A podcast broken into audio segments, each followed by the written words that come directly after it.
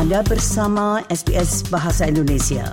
Dapatkan lebih banyak lagi cerita bagus di sbs.com.au garis miring Indonesia.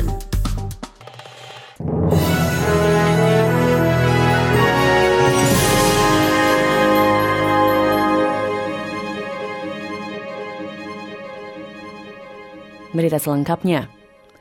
Jutaan warga Australia pendengar yang memiliki gangguan kesehatan kronis ini bisa mendapatkan obat-obatan yang lebih murah sesuai dengan tahap pertama dari kebijakan penyaluran 60 hari pemerintah federal. Mulai hari ini 1 September, konsumen dengan kondisi kronis bisa memperoleh suplai obat untuk dua bulan dengan harga satu bulan saja. Menteri Kesehatan Mark Butler mengatakan kebijakan ini akan memberikan keringanan biaya hidup bagi mereka yang menderita penyakit seperti jantung, penyakit Crohn, kolesterol tinggi, osteoporosis, tekanan darah tinggi, dan berbagai kondisi lainnya. Mr. Butler juga mengatakan langkah ini akan memudahkan para dokter karena tidak perlu menerbitkan skrip berulang secara rutin. Good for hip pocket, good for health, but it will also free up millions of consults for GPs who are currently uh, uh, occupied issuing routine repeat scripts rather than dealing with more serious health conditions in the community. Terkait juga dengan masalah ini, Badan Farmasi Tertinggi Australia telah menunda kampanyenya yang menentang kebijakan pemerintah mengeluarkan obat selama 60 hari. Ini melalui sebuah perjanjian untuk bernegosiasi dengan pemerintah mewakili apotek-apotek lokal. Presiden dari Serikat Farmasi Australia, Trent Twomey, mengatakan dirinya berharap perundingan ini akan memastikan apotek juga diberi upah yang adil untuk mendistribusikan obat-obatan ini. Mr. Tommy mengatakan penting bagi apotek lokal untuk dapat terus beroperasi secara berkelanjutan di bawah skema baru tersebut. What they're all asking for is surety.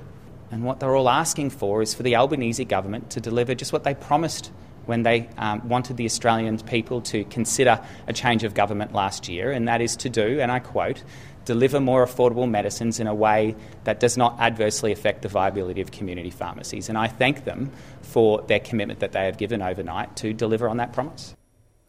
Partai Hijau pendengar mendorong pembayaran dana pensiun atas cuti orang tua atau parental sebagai timbal balik atas dukungan mereka terhadap perubahan pajak pemerintah yang ditujukan bagi para pensiunan kaya. Juru bicara Partai Hijau untuk Perempuan Larissa Waters mengatakan partainya akan mendukung undang-undang Partai Buruh untuk menaikkan pajak atas uh, saldo super yang tinggi jika pemerintah menambahkan dana pensiun ke cuti orang tua yang dibayar oleh persemakmuran. Senator Waters mengatakan Perempuan ini pensiun dalam kemiskinan karena mereka cenderung memikul tanggung jawab pengasuhan secara tidak proporsional. Pihak oposisi telah mengesampingkan dukungan mereka atas konsesi pajak super. Senator Partai Hijau Larissa Waters mengatakan dirinya kecewa dengan sikap pemimpin oposisi Peter Dutton selama kampanye referendum Indigenous Voice to Parliament. Referendum akan dilaksanakan pada 14 Oktober mendatang. Ms. Waters mengatakan kepada ABC bahwa menurutnya kampanye untuk suara tidak ini dilakukan dengan tidak jujur dan membandingkannya dengan taktik teori konspirasi dari Amerika Serikat.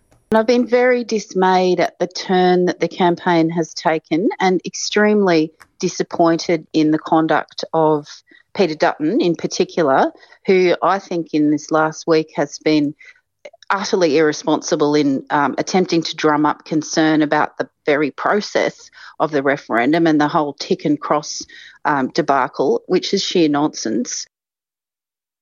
Sebuah laporan baru dari kantor pajak Australia ATO pendengar mendapati bahwa kepemilikan asing atas lahan pertanian di Australia telah turun sebanyak 10 persen selama 12 bulan terakhir. Menurut laporan tersebut, Perubahan kepemilikan asing terbesar terjadi di Australia Selatan yang turun 35,8 persen dan Australia Barat yang turun sebesar 22,9 persen. Namun untuk Northern Territory terjadi peningkatan kepemilikan asing sebesar 1,8 persen. Pihak ATO mengaitkan penurunan tersebut dengan besarnya jumlah lahan yang diambil alih oleh pemilik lahan asal Australia dan mengatakan bahwa peningkatan ini mencerminkan berkurangnya kondisi kekeringan dan membaiknya kondisi musiman.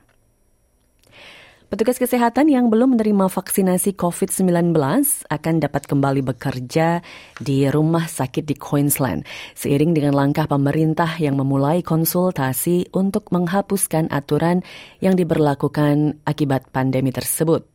Menteri Kesehatan Shannon Fentiman mengatakan keputusan untuk mewajibkan vaksinasi COVID-19 bagi staf Queensland Health and Ambulance ini tidak berlaku lagi karena tingginya tingkat vaksinasi dan kekebalan alami di masyarakat. Keputusan untuk menghapuskan peraturan tersebut dibuat oleh Kepala Dinas Kesehatan, Dr. John Gerard, di mana sekitar 1.100 pekerja tidak dapat bekerja selama pandemi karena arahan tersebut. Jumlah ini mendengar setara dengan sekitar satu persen dari total jumlah staf kesehatan di negara bagian ini. Beralih dari informasi luar negeri pendengar, para pendukung partai oposisi utama Polandia mengatakan kebebasan, standar demokrasi dan posisi Polandia di Eropa ini menjadi beberapa kekhawatiran utama mereka dalam pemilihan parlemen mendatang. Pendukung partai Civic Platform yang dipimpin oleh mantan Perdana Menteri dan Presiden Komisi Eropa, Donald Tusk, telah menyatakan kekhawatirannya atas posisi Polandia di Uni Eropa jika Partai yang berkuasa, Law and Justice, ini memenangkan masa jabatan ketiga pada pemilu 15 Oktober mendatang. Para kritikus mengatakan bahwa masa jabatan dari Partai Law and Justice ini yang uh, ketiga, ini berarti bahwa Polandia kemungkinan akan terus menyimpang dari standar demokrasi dan menuduh pemerintah mempolitisasi sistem peradilan. Namun partai yang berkuasa mengatakan tujuan mereka adalah membuat pengadilan lebih efektif dan perekonomian lebih adil, dan bahwa mereka membela karakter Katolik Polandia dalam menghadapi tekanan liberal Barat. Profesor Universitas dan pemungut suara yang masih belum menentukan pilihannya, Michael Bilewicz, mengatakan bahwa baginya kebebasan akademis dan kebijakan anti pengungsi ini menjadi pertimbangan terbesarnya dalam memilih. I'm uh, working in academia, and for me, the central issue now is the uh, is this, uh, academic freedoms in Poland, and basically uh, uh, freedom of speech in this country, uh, academic liberties. the question of political repressions for those who are speaking about human rights violations and uh, the problems of uh, uh, very harsh anti-refugee policies.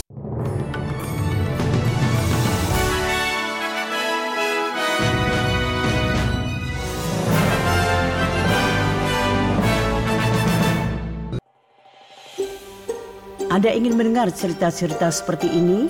Dengarkan di Apple Podcast, Google Podcast, Spotify, atau di mana pun Anda mendapatkan podcast Anda.